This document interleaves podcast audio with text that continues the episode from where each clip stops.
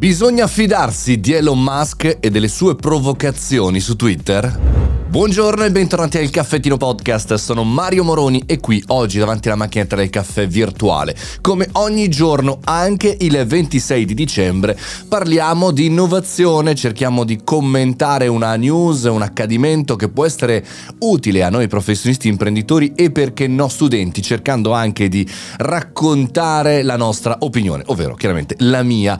Oggi vorrei, visto che siamo a fine anno e bisogna essere più buoni, eh, fare una riflessione su Elon Musk. Lo so che non devo essere più buono, mannaggia. Sono cattivo come il Grinch quando si parla di Elon Musk perché è un provocatore, quindi chiaramente la domanda assolutamente retorica di inizio podcast, ci dobbiamo fidare? No.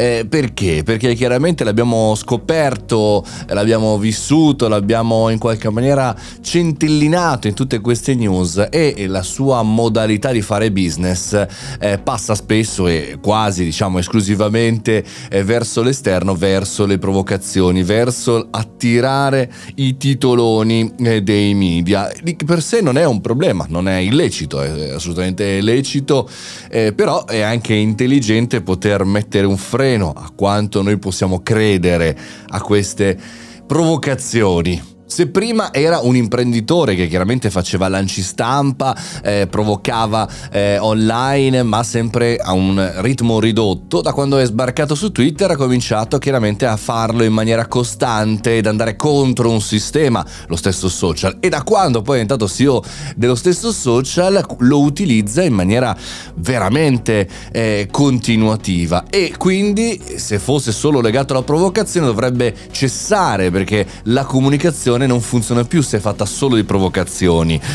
O forse mi sbaglio? Prendete la fanta notizia delle dimissioni di Elon Musk eh, da Twitter in base al sondaggio che fece qualche giorno fa. È una fanta notizia, non è assolutamente una notizia perché non è che si è dimesso o non è che quello ha un valore legale, però tutti dietro a comunicare.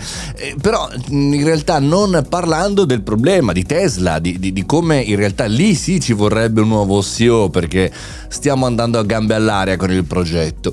Quindi è, è proprio vero il fatto che questa provocazione non funziona persona in realtà riesce in maniera manipolatoria, in maniera costante a eh, cambiare no? l'umore, i titoli. Eh, io veramente mi sono morso la lingua, volevo fare una puntata solo su questo il giorno dell'uscita del sondaggio, proprio mi sono fermato, ma gli ascoltatori del caffettino hanno necessariamente bisogno di sapere che quella è una fantanotizia. No, aspetta, fermiamoci un secondo, allarghiamola ancora un po', cerchiamo di capire come funziona e mettiamola come puntata successiva. Fate però questo giochino, andate su Google e mettete il nome Elon Musk e andate a vedere le domande e risposte alle persone hanno chiesto anche e vedete le domande che vi propone Google. Quante lauree ha Elon Musk? Come posso contattare Elon Musk? Che proprietà ha Elon Musk? Come si pronuncia il nome di Musk, del figlio di Musk?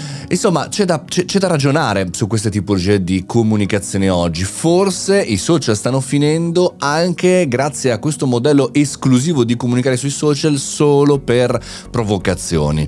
E provocazione per provocazione lancio questo buon proposito sull'anno prossimo di parlare di Elon Musk solo se c'è una vera notizia. Lo so che qui al caffettino facciamo delle cose particolari e io se dovessi puntare solo all'audience dovrei parlare tutti i giorni delle provocazioni di Elon Musk perché le persone le ricercano. Però mi sembra anche di avere un ruolo, come dire, sociale, di poter in qualche maniera suggerirvi che cosa comunicare. Quindi la parola che ho detto poche volte oggi è provocazione. Questa è la puntata del caffettino podcast di oggi. Eh, cerco di dare ogni tanto un effettivo modo diverso di vedere le cose. Cerchiamo anche di capirne e di avere gli anticorpi per poter stare in questo mondo. Io sono Mario Moroni, questo è il Caffettino Podcast, tutti i giorni 365 puntate l'anno, 7 su 7 chiaramente, e quindi ci sentiamo anche domani. Fate i bravi, buon festeggiamenti!